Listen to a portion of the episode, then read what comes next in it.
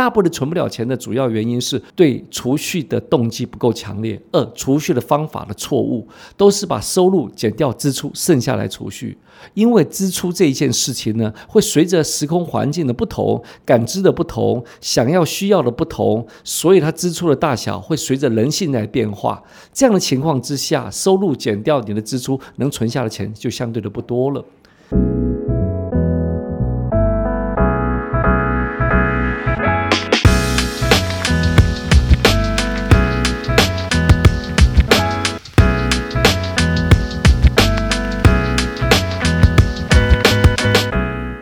大家好，我是邱正红，欢迎收听。当你没有安全感。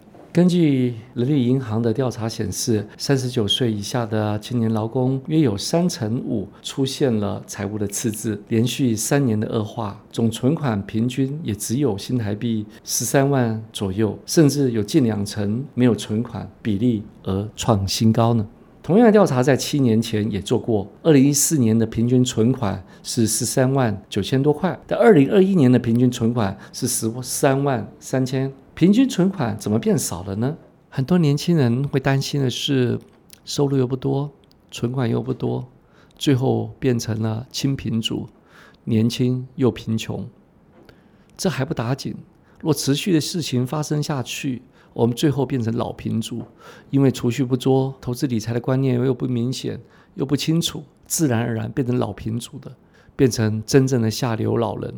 两千年的时候的最低薪资是一万五千八百多块，二零一四年的最低薪资大概将近快两万块，二零二一年的时候我们的最低薪资是两万四，至少我们看得到。这些的薪资是逐年在增加的，可是我们的一般的存款为什么没有增加呢？那我们就心想，到底发生了些什么事？我记得我在一九九零年的时候，也就是民国八十年开始工作，我第一份的收入是两万七千块，是当一般公司的法务。那是在民国八十年的时候，也意味着一件事情：三十一年前。我的薪资收入是两万六七千块，到现在为止，刚入社会的也大概是两三万块。三十一年前的两万七，我不知道够，我也不知道不够，我只知道一件事：我将来要比这个多。要多的唯一的方法，我只知道我的能力能提升吗？三十年来，的确年纪长了，岁数长了。时空环境变了，唯一不变的就是薪资没变。为什么薪资没变呢？是因为有能力人薪资没变，还是你的竞争力弱了呢？我觉得要思考的是，能力的多跟寡决定你薪资的高跟低。我相信大部分人都认同的。所以，当我们一味的强求现在的薪资不高，最主要的原因，我们倒是要思考一个问题：我们的能力是否被人家期待？从另外一个角度来看待。二零一四年到二零二一年，平均的劳工的储蓄总额是相对的下降的。这下降的原因来自于哪里呢？第一，可能来自于你的能力没增加，可能来自于竞争优势的不足，可能来自于你的消费变高了。我所谓变高的是物价变高了，你的能力的收入没有相对的变高，所以才会有这种现象。我们可能懊恼，可能我们要提出什么样的改变呢？所以，我们都很常想一件事情：能够做一份工作，有足够的对价，自己越做越开心。就以象限而言，我姑且称为又开心又符合自己期待的对价，叫第一象限。第二象限呢，对价有的，但是做的不开心。第三个象限呢？做的不开心也没对价的，我相信没有这份工作。第四个象限呢，做的很开心，但是没对价的，那叫慈善单位。虽然没对价呢，那是形而上的对价，就是感觉到很快乐。虽然没有物质，所以刚刚从第一象限、第二象限、第三象限、第四象限，大部分人都来自于第二象限，为了钱嘛，梦想、想法、兴趣就靠边站吧。所以做事的热情也没增加了，能力也没提高了。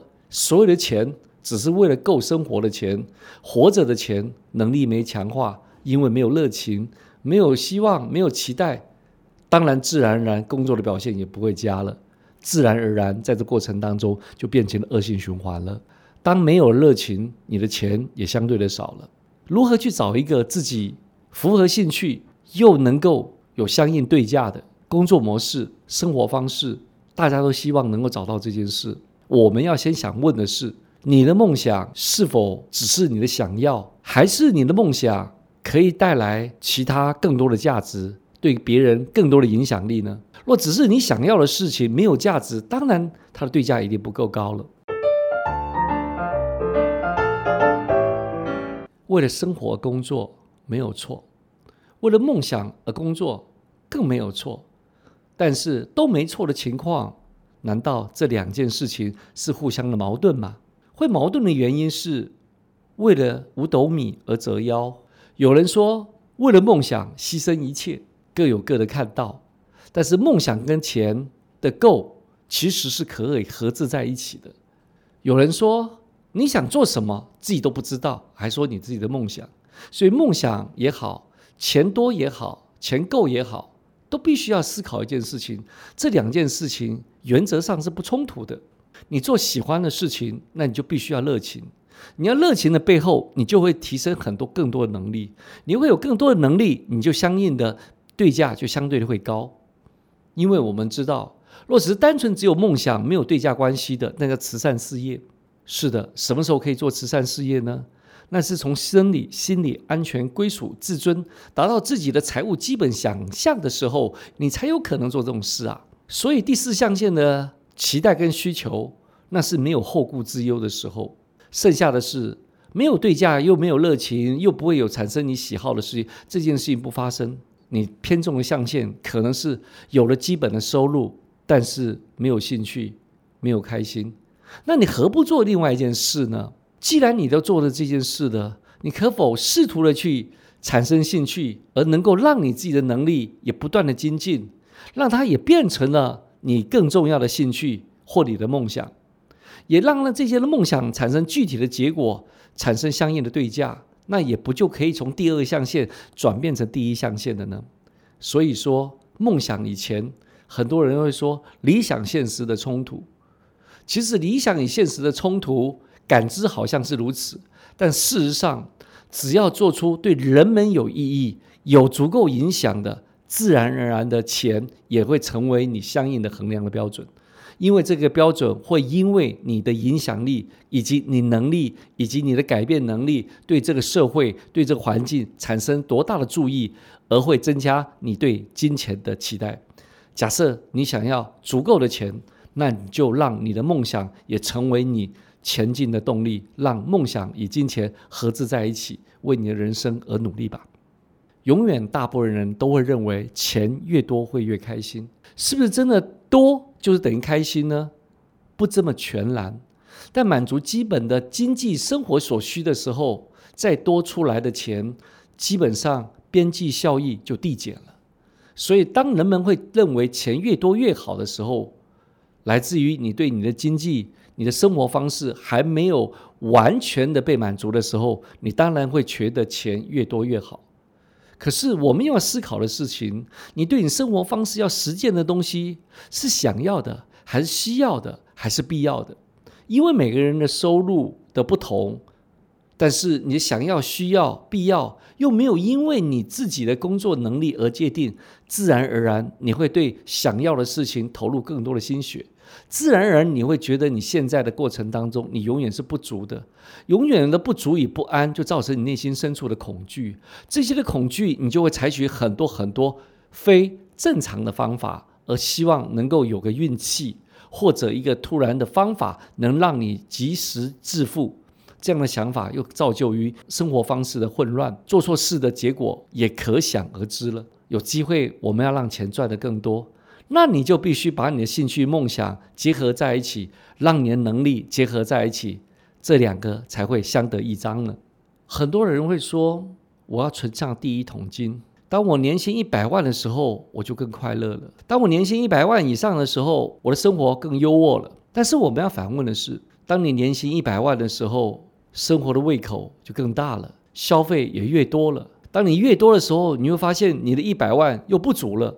你的恐惧又存在了。这时候你又会心想一件事情：我是否要年薪两百万的时候才会过好生活呢？当你到了两百万的时候，你想的又是另外一个层次了。所以，当你的想法让你变成金钱的奴隶了，而忽略的是金钱来服务你的生活方式。那服务你的生活方式的前提是我希望符合期待的生活方式是什么？我们要先定义清楚。年薪一百万，我们就优渥了吗？也许改善改善了一些生活方式，但是最后的标准还是要看待一你这样生活方式的改变之后。你快乐了吗？我想值得我们深思。我们平常的时间觉得说风险很大，所以我不要投资。不要投资放到银行定存，我们又觉得回馈太少，利息太低，所以就发现攻也不是，守也不是，所以自然而然算了吧，也不知该如何是好。谈到存钱又存不了钱，我们有没有想过，到底存钱要干嘛？我们第一个先厘清的是，存钱的目的里面到底是要累积金钱来解决什么问题？这些的动机以及想法不够明确与强大的时候，我们永远存不了钱。存钱是收支管理的开始，收支管理的开始的前提是要节制自己的生活。基本上这就是违背人性的。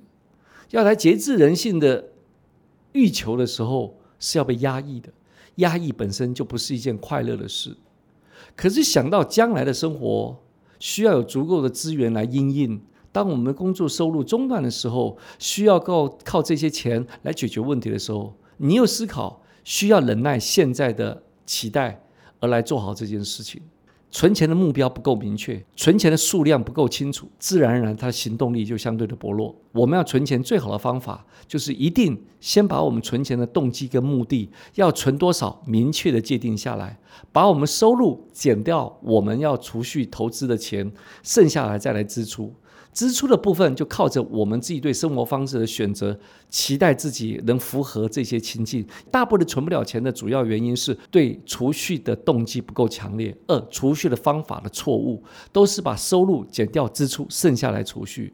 因为支出这一件事情呢，会随着时空环境的不同、感知的不同、想要需要的不同，所以它支出的大小会随着人性来变化。这样的情况之下，收入减掉你的支出，能存下的钱就相对的不多了。所以我们就思考，人性上的感性跟人性上的理性这两件事情怎么取得平衡呢？有人又会想一件事情。钱也存的不多，没关系，我用小钱博大钱，我看看有没有机会在股市里面买一只护国神山，让我们的小钱变大钱呢？是的，很多人又掉入这样的陷阱里面思考，哎，反正钱也存不了多少，我们只要能够选第一个叫做标股或者一个名牌，让我们的资源就相对变大，不是一件好事吗？是的，乍听之下是好事，可是我们要思考的是。胜率有多高？我们把我们人生里面的期待、梦想呢，把它摆在用胜率。胜率的意思就是你的成功率多高？好吧，你的几率就算一半好了。买对跟买错，买对了飞上天去。与其在等待这件事情，那我们不若把这笔钱拿到拉斯维加斯去，或澳门的赌场里面，就比大比小，一次不就解决了呢？可是，当你要叫你去赌这件事情的时候，你又觉得风险很高。去到拉斯维加斯还要坐飞机，还要饮食住宿这些的费用，哎，觉得太麻烦。那请问，回过头来，你今天选一个标股，选一个护国神山，猜对猜错自己也不知道情况之下，有什么差别呢？所以，理财的模式不是赌博的方法，理财的模式是要安全、稳定、确定一定会实现的具体的生活方式可以达成的。而非只是选一个你认为或者听说会成为标股，让你钱变一倍、变更多的方法，这样的理财行为终将让自己功亏一篑。当获得的时候，你就觉得你的动机变强了；当失去的时候，你就会变保守。你都必须要相对的理性看待这件事情。我为什么要存钱？我为什么要投资？我投资的步骤方法是什么？让我们持续长时间的获得我们的回报。俗称的合理报酬，若是这些合理报酬又能够让我们安心，这就是我们要达成的生活方式。这样的生活方式才是安全与稳定。我们有一天我们会离开这个世界，你可以自问自己一件事情：值得吗？我想用这件事情来衡量自己要钱多钱少吧。当你自有一天你要离开这世界的时候，你会不会在你的墓志铭上面写着：“我这辈子赚了很多钱，所以我很满足？”还是说这辈子我做了什么让我觉得很值得的事？我照顾了什么人？我帮助了什么？我改变了什么？我影响了什么？或者你会说，这辈子我不关任何人的事，我只要快乐开心都好。其实这些都是人生生活方式的选择。并不决然的绝对，这些所有的相对来自于你希望成就于你自己是什么？你是把金钱当做你使用达成生活方式的一种过程，还是把金钱为了追求金钱的多与寡成为他的奴隶？不管归类哪一种，最后给自己的定义是：你活得值得吗？值得是你自己衡量的标准，没有绝对的标准答案。什么样的生活方式决定什么样的生活结果？什么样的生活结果决定了人生价值？您的人生价值，您自己可以定定。